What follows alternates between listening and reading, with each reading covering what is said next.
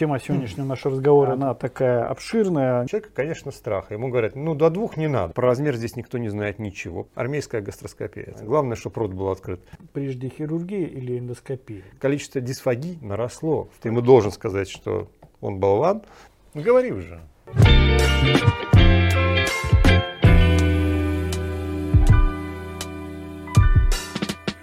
Здравствуйте, дорогие друзья, э, коллеги. Мы снова в желтой студии. У нас в гостях Олег Борисович Ткаченко, заведующий отделением онкологии НМИЦ э, Николай Николаевич Петров, да?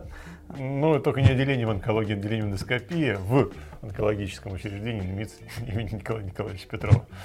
Ну вот, сам все рассказал.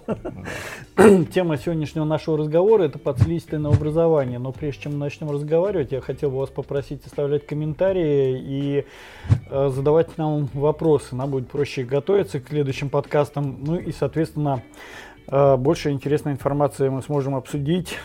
Э, также хочу напомнить, что те, кто будет задавать э, самый грамотный вопрос, подарят вот такую палку зонт – и э, вот такая вот маечка. Красивая. На все случаи жизни. Совершенно верно. Олег Борисович, э, ну, тема сегодняшнего нашего разговора это подследственное образование. Она такая обширная, о них можно обсуждать, наверное, достаточно долго. Э, я бы хотел, наверное, начать э, со следующего. Но вот сейчас э, появляются новые такие технологии после появления поем, э, соответственно, да, то есть когда начали появляться вот тоннельные технологии и так далее. И вот э, некий такой всплеск в эндоскопии – это удаление вот этих подслизистых новообразований. А, можете сказать, вот по вашему мнению, что является показанием для удаления подслизистого образования? Какой-то конкретный орган берем? А я думаю, что верхнее отдел желудочного Верхнее отдел, хорошо. Ну, начнем с простого, желудка. Тут да. все более-менее понятно. И задумался, да? Все понятно и задумался. Ну, во-первых, нейроэндокринные опухоли. Они могут, они ну, как бы относятся к субэпителиальным, они могут располагаться полностью под слизистым. Нейроэндокринные опухоли – это априори злокачественное образование. Это гастроинтестинально-стромальные опухоли желудка, частая находка среди всех подслизистых образований, те, которые более 2 сантиметров. А, ну, до 2 сантиметров дискутабельный вопрос. А, если представить себе такого молодого развощекого мужчину, как вы, который пришел ко мне и говорит, ну не то, что говорит, а у него нашли, предположим, полтора сантиметра образования, а, которое трактуется как гастроинтестинальная опухоль, гисом называть, чтобы язык заплетается. Так сложно все это называется. Нашли полтора сантиметра гисо, а, будем удалять или нет? Вот вы бы что выбрали? Полуторасантиметровое ГИСО. Да. Но, если честно сказать, э, здесь уже очень осторожно можно относиться к этим пациентам. Э, ну, я даже объясню, потому что метод диагностики э, какой применяется при диагностике, ну, скажем, выявлении вот этого новообразования, да, и определении, что это ГИСО. Это, ну, скорее всего, эндоскопическая ультрасонография. Это и КТ, и эндосонография, и, конечно, обычная Ну, и погрешность где-то 1 сантиметр полтора, она достаточно высокая в постановке диагноза, потому что размер самообразования не очень ну, великий. В любом случае, я сейчас хочу сказать о том моменте, что когда приходит не, ну, не врач, а обычный российский гражданин, который, более того, раз пришел к врачу, то у него есть какая-то принципиальная, ну, я не говорю там фобия, но он готов заниматься, лечиться, а, на это предрасположенный, и тут узнает, что у него опухоль, которая потенциально злокачественная. Или бы злокачественная. А, у человека, конечно, страх. Ему говорят, ну до двух не надо, она до двух не, как злокачественно себя не ведет, а после двух, да, уже там начинаются от полутора процентов метастазов, когда уже больше двух сантиметров. А у него полтора.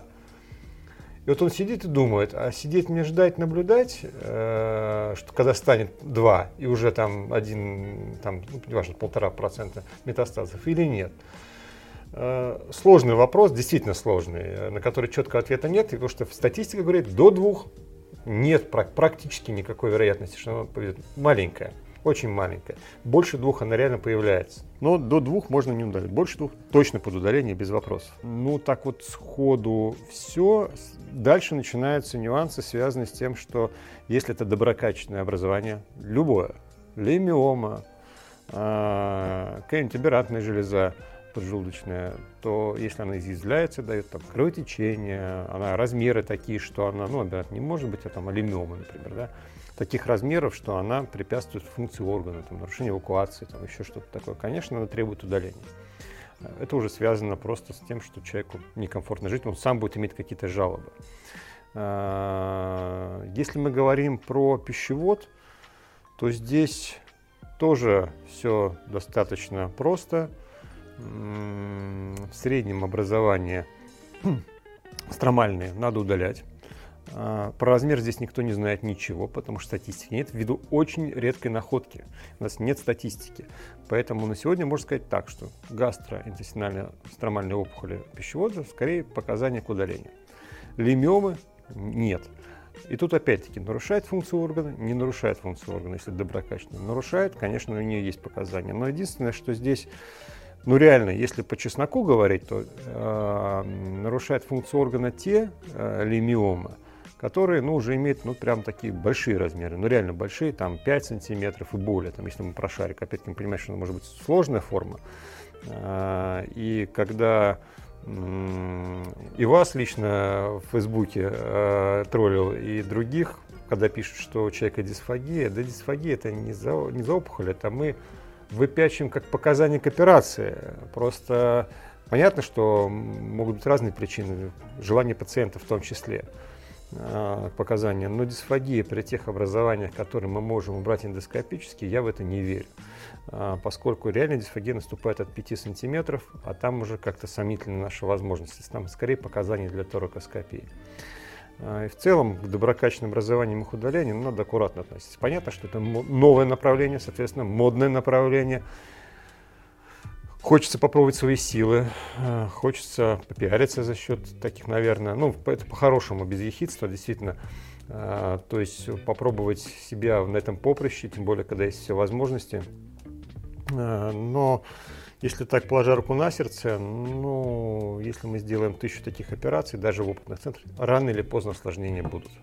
Ну, будут, это хирургия. А что мы добиваемся? То есть одно дело у нас явный рост. Кстати, да, не сказал, что если образование мы наблюдаем, оно там, неважно какого размера, сантиметра, оно выросло до двух, то это показание к удалению. Потому что оно растет, и какое бы оно ни было доброкачественным, но а, получается рост достаточно значимый за период наблюдения, и надо удалять его.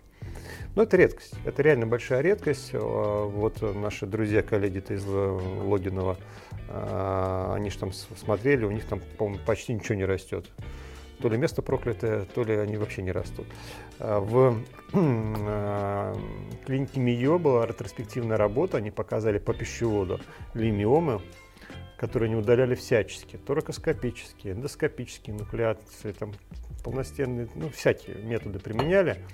А, и они проанализировали, кого наблюдали, у этой группы пациентов, что рост что-то такое 0,1 Э, миллиметр в год. То есть представьте себе какая-то скорость, если он ну, в среднем. А, непонятно, вот всегда такой философский вопрос, когда мы находим образование, ну, пускай 2 сантиметра. А, нам пишут о том, что рост 0,1 мм в среднем в год. Мы его наблюдаем 5 лет, и оно такое же. Вопрос, оно родилось с этим человеком? Оно росло с ним в пубертате в каком-нибудь там за счет гормональных какого-нибудь всплеска. Или, или, или что? Или, или когда-то был скачкообразный рост, а потом замерло. Не, мы не знаем. А, то есть раньше у него вроде как не находили, но раньше он не ходил. Либо делал гастроскопию, ну вот это такая, в армии. Вот хороший пример. Армейская гастроскопия. Это там злобно беспощадно, ничего никогда не находят.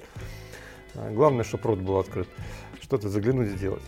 Эм, и э, мы не знаем, она реально растет или нет, будет шанс на дальнейший рост или нет, очень сложно ответить. За время наблюдения роста мы не видим, но она же выросла когда-то. Это тот момент, который позволяет расшатывать психику пациента и немножко склонять их к операции. Но реально э, те же товарищи из клиники Мио, не помню, по-моему, 17 года, что-то публикация, не так давно было, э, показали, что результаты у тех пациентов, которых прооперировали, функциональные, хуже. Они говорят, вероятно, за счет рубцовых изменений. Количество дисфагий наросло в прооперированных пациентах, чем у непрооперированных. Может, они прислушиваются к себе, может, сложно сказать. Но, тем не менее, неудовлетворенность пациентов оперированных выше, чем у тех, кого ничего не делали. Поэтому я с ними согласен. Я не проводил такую работу, меня не, ну, нет козырей э, в плане результатов вот именно отдаленных. Но я считаю, что не нужно хвататься за все лимиомы. Но если с другой стороны, я прекрасно говорю, понимая пациента, который мы говорил, что когда у него вот тревога бьет в голове, сделать э, операцию ну, относительно легко, там, предположим, на такой тоненькой ножке сидит тебе лимионка в подслизистом слое, ну, элементарная операция, там, с минимальными рисками, э, человека ты психику лечишь я не сторонник, с одной стороны, а с другой стороны, я это понимаю, я это принимаю. И такие пациенты и у меня в том числе есть. Я иногда делаю такие операции. Желудком тут показаний действительно онкологических больше. Стромальные опухоли часто.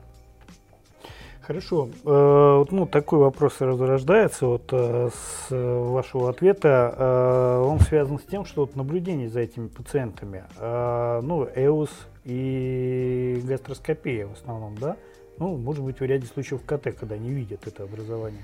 Ну, я бы сказал так, ЭУС точно. А, ЭУС э, лучевой нагрузки нет, э, достаточно хорошо мы видим это образование, его границы, эхоструктуру э, и размеры можем померить. КТ – дополнительный метод. Гастроскопия только в том случае, ну, опять-таки, какой EOS? Если EOS у вас торцевой оптики, то даже при том разрешении, которое есть, там, ну, вот у меня там, да, есть э, с радиальный аппарат, с торцевой оптикой, там, компания Petex, можно хорошо посмотреть сразу. А если боковая оптика, то начинается вопрос, где оно растет, можем ли подвернуться, чтобы глядеть его. В принципе, осмотреть поверхность при эндузе тоже достаточно. Посмотреть, есть изъявление, нет изъявления. Но тут начинаются нюансы. Можем мы это выполнить или нет. Если не можем, то да, гастроскопия тоже, в принципе, неплохой э, метод исследования. Индузия обязательно, КТ э, в дополнение. Если мы наблюдаем ГИСО размеров около двух, КТ надо делать, могут быть метастазы. Ну, вот э, в этом есть тоже большой как бы минус о том, что индукция есть, конечно, во многих центрах. Сейчас оно так популяризируется, популяризируется, наверное, вот эта вот э, методика, но получается, что появляется часть пациентов, которые, ну, и, и, и то, и то является оператор-зависимый метод, э, естественно, да, то есть э, человек смотрит, человек оценивает те параметры, то, как он вывел датчик э, на индузии, либо он посмотрел эндоскопом, причем, если еще и разные эндоскописты смотрят, то одного 7 мм, у другого 12. То есть это приводит к росту, ну и, соответственно, появляется пул пациентов, которые вот видят Одни видят рост, другие не видят рост, там и так далее, и так далее. И есть такое на образование. Вот, э, ну, неприменимо, допустим, если у вас такое образование было, вы пошли его удалять или что? Ничего, у которого все-таки рост или который сомнительный ну, рост? Как сказать? В чужих руках? Как вы приходите, да, к одному, тот сказал, да, а. ну, лучше, больше стало, тот сказал, там, меньше стало, третий, там... А я пациент? Ну, да, допустим. Ну, я, мне сложно себя почувствовать в шкуре пациента. Я вот немножко обременен вот этими знаниями. У меня есть своя позиция, мне, наверное, сложно эту шкуру примерить на себя. А, но я мне тут лучше эту ситуацию с позиции врача а, мне проще объяснить, э, как, как я это вижу. Когда ко мне приходит пациент, я смотрю а, его заключение, выписки, и э, есть разночтение, да? А, один говорит одно, говорит другое. А любой из них может оказаться прав. Здесь в данной ситуации, соответственно, если есть фото-видеоматериалы представить, особенно про рост, а, нужно посмотреть. Потом надо обратить внимание, каким аппаратом делали. Могли делать три года назад линейным датчиком, а сейчас делать радиальным. Другое сечение, другие размеры. Некорректно. Мы должны делать одинаковым э, аппаратом, то есть с точки зрения это линейный датчик, значит дальше линейный, радиальный, значит дальше радиальный. Менять датчик уже, естественно, размеры изменится. Понятно, что я посмотрю на фамилию врача, который делает, потому что, естественно, для меня тоже скажут, некоторые врачи склонны завышать. Глазомер опять вспоминаем, что глазомер эндоскописта не сильная сторона. А, хотя там можно померить, но все равно люди любят писать свои впечатления. И как раз впечатление хотел сказать, что любой протокол а, колоноскопии, гастроскопии, эндосонографии – это а, субъективное впечатление врача об увиденном. Как всем пациентам частенько такой прием привожу пример, что когда они говорят, зачем же мне переделывать? А я, а я им скажу, переделывать давайте у нас, если хотите мое мнение. То, потому что мы посходили, посмотрели фильм, у нас там вот что там, Дюна вышел фильм, посмотрели мы с тобой Дюну, давайте напишем изложение. Мы разное напишем. А, мы никогда не напишем источник, первоисточник, книгу, но и более того, наши изложения будут отличаться. Это субъективная интерпретация картинки. Так и здесь. А, если у меня нет первоисточника, дальше субъективизм начинается. А, и рост, надо сказать, что рост, миллиметр – это рост – в индузе это не рост, потому что это погрешность выведения того среза. Вы же не можете говорить, что ровно тот же самый срез был. Соответственно, а, рост надо говорить только от 5 мм, когда мы увидели, увидели одним аппаратом да, вот, вот такого пациента а, более 5 мм увеличилось, можно говорить о каком-то росте. До этого момента это все, скорее всего, придумано. 5 мм тоже погрешность такая приличная. Но, тем не менее, тут уже более объективно можно судить. В целом, образований, которые действительно достоверно выросли, немного в моей практике. А, они есть, но их немного. Существуют ли у вас какие-нибудь данные о том, что может какая-нибудь быть погрешность? Э, ну, имеется в виду в диагностике вот э, пишут леймиом, леймиом, а оказывается леймиосаркома. Или там еще... А, вообще могу сказать, что любой метод, в том числе эндосонографии, достаточно низкая специфичность. А, мы, конечно, видим, есть признаки, но я не смогу с уверенностью отличить э, стромальную опухоль там, от шваномы, от нейроэндокринной опухоли. На самом деле всегда есть очень большие допущения. А, в этой связи, опять-таки, надо говорить с пациентом о том, ну, я, по крайней мере, это моя позиция, я так делаю, что надо говорить с пациентом о том, что это может быть оказаться и другой опухоль. Ты подозреваешь, очень похоже, специалисты КТ по контрастированию, вымыванию тоже могут заподозрить либо стромальную опухоль, либо лимиому, например. А, но это может быть все равно ошибкой. И надо обсуждать тот момент, что если пациент говорит, что если это ГИСО, я боюсь, а, надо удалять, если это лимиомы, я предпочту не удалять, то тогда тонкоигольная пункция нам в помощь. То есть э, при вот, э, скажем так, ну, обнаружении вот подслизистых образований, да, вы все-таки допускаете выполнение тонкоигольной да. Да, биопсии. Это... Я не являюсь прям сторонником, всегда надо пунктировать. Ну, такой путь возможен, но опять-таки, когда мы начинаем загонять в жесткие рамки, я, короче, всегда есть обратная сторона медали. И э, я знаю о двух летальных исходах. После тонкоигольной пункции стромальной опухоли желудка достаточно. А, точно так же, ну, вернемся чуть про доброкачественный пищевод. Мы с Сан Санычем частенько спорим с Мирновым, что он говорит, что, ну, так, ну, не сторонник, но лоббирует интересы, что удалять. Я стараюсь говорить о том, что удалять не надо. Когда вот мы дискутируем, я всегда говорю, как только кто-нибудь у тебя умрет, все, на этом точка. Ты уже одного убил, еще никого не спас. Кого он из них спас? Мы не знаем, скорее всего, никого. А может быть, кого-то и спас от роста дальнейшего. Но это э, мы не знаем. А убил уже точно одного. Соответственно, здесь это ну, все... Допи... это Ник напрямую Ну, я надеюсь, у него этого не да. будет. Но я, я имею в виду, что один достаточно одного негативного случая, который перечеркивает потенциальную выгоду. Потому что выгоды-то мы не видим. Она умозрительная. Это рак, когда удаляешь, тут понятно, что если не удалить, путь один. А лимиому удалить неизвестно, что будет, скорее всего, ничего. А негативные последствия, вот они. Но при этом всегда весы. Лимиома, не лимиома перед нами. А, в конце концов, э, можно взять пункцию.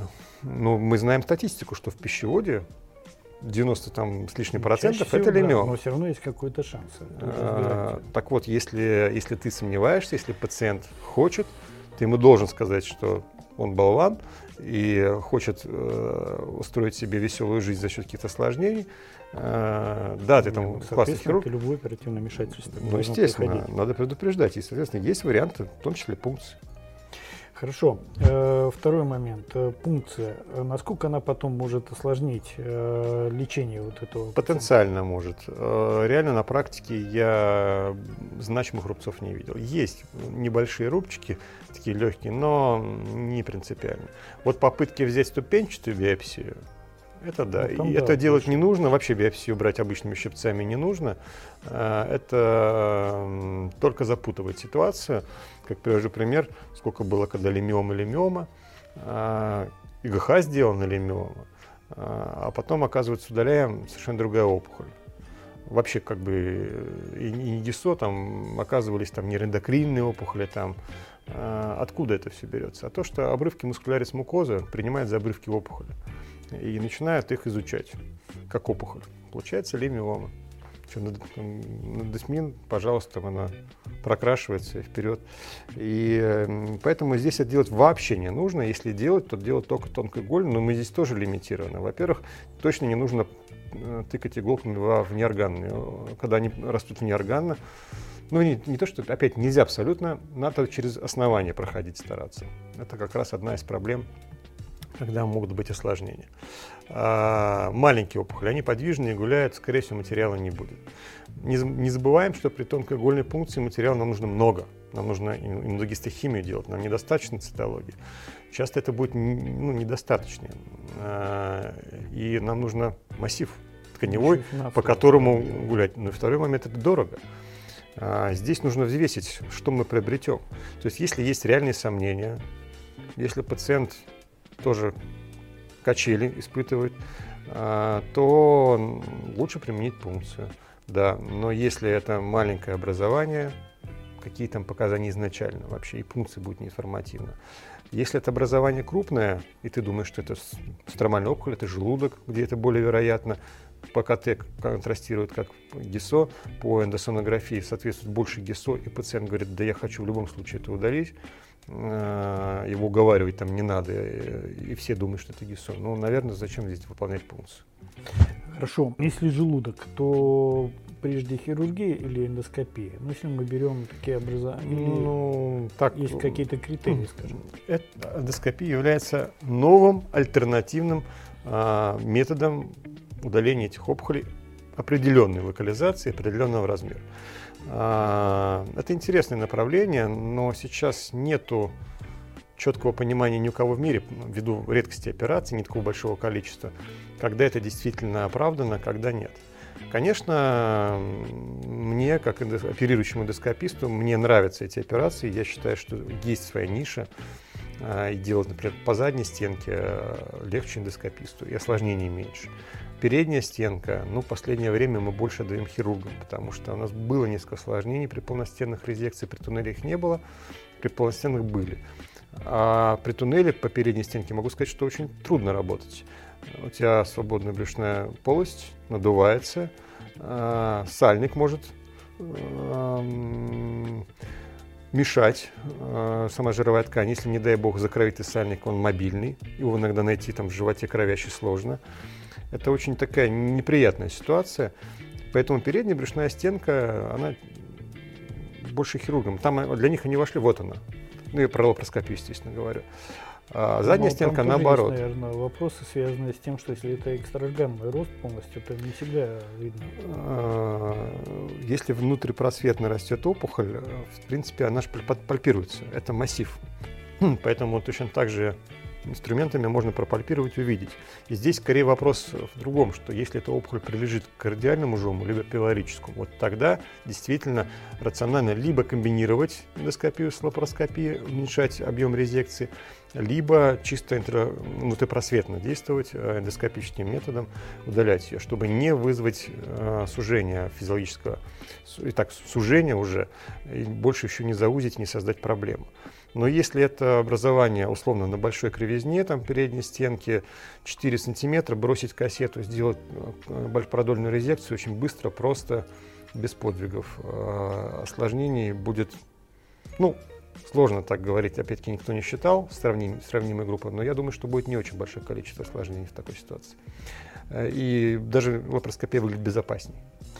Есть ли какие-то определенные критерии, скажем так, когда эндоскопия стоп и уже лапароскопия, ну, кроме как локализация? В процессе или до? Ну, размеры или... Ну, отбор пациента, да? Да, отбор пациента. Ну, размеры, конечно, 10 сантиметров не пойдете на шарик 10 сантиметров. Нет, конечно, не пойду. Ну, вот и я не пойду. А, поэтому размеры, как сказал, локализация, это будет полностенная резекция, не полностенная. Полностенная резекция, передняя стенка, больше рисков осложнений для эндоскопии. А, предпочтение чуть больше в пользу хирургии. Задняя стенка, тут у нас более вольготно мы себя чувствуем, там даже если какая-то микроперфорация, сальником это все э, затыкается, так если можно выразиться, и остается герметичным. Плюс это стабильная стенка, в отличие от передней, там проще манипулировать.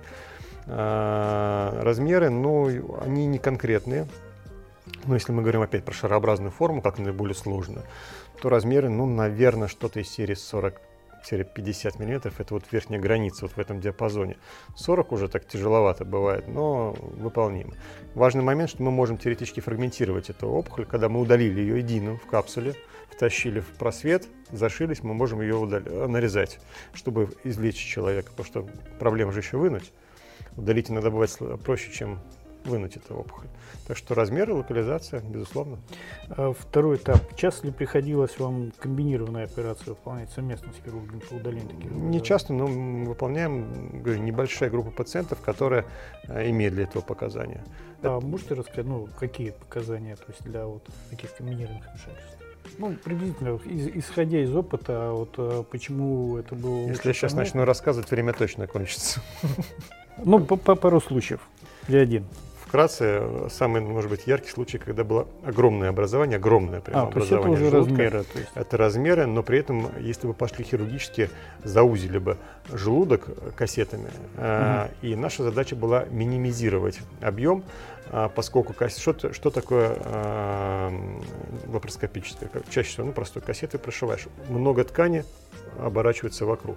Скрывать желудок достаточно хлопотно для хирургов, они это не любят, поскольку а потом придется это ушивать антрикорпоральный шов, более хлопотно делать лапароскопически, тем более большой объем. И там можно допустить ошибку. Поэтому наша задача была выйти на основание и, по сути, вытолкнуть это образование вне желудка.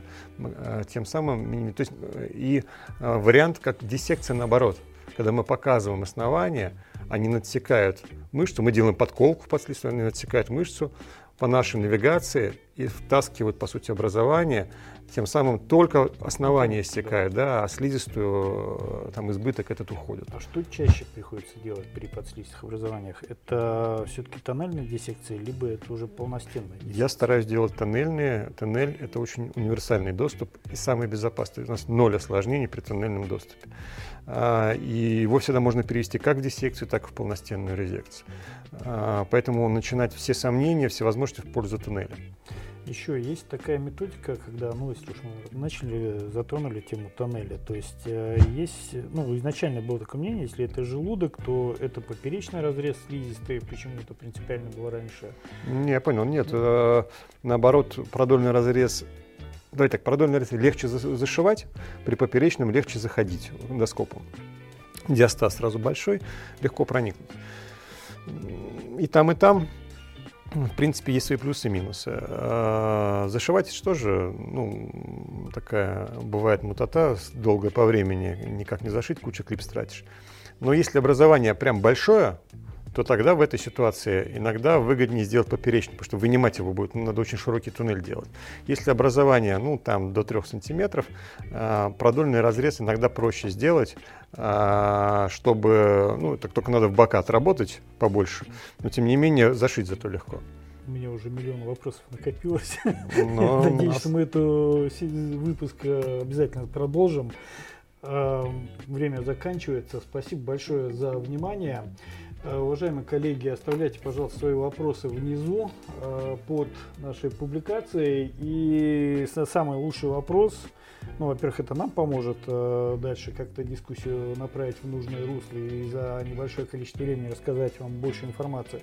Ну и плюс самый лучший вопрос получит вот такую вот маечку подарок, ну и, соответственно, вот такую вот зонтик. Все сезонный. Все сезонный. Олег Борисович, огромное спасибо. Мне очень интересно было вот эту вот тему развивать. У меня вот реально накопился большой багаж. Я думаю, что мы с вами еще пообщаемся. Легко. Спасибо.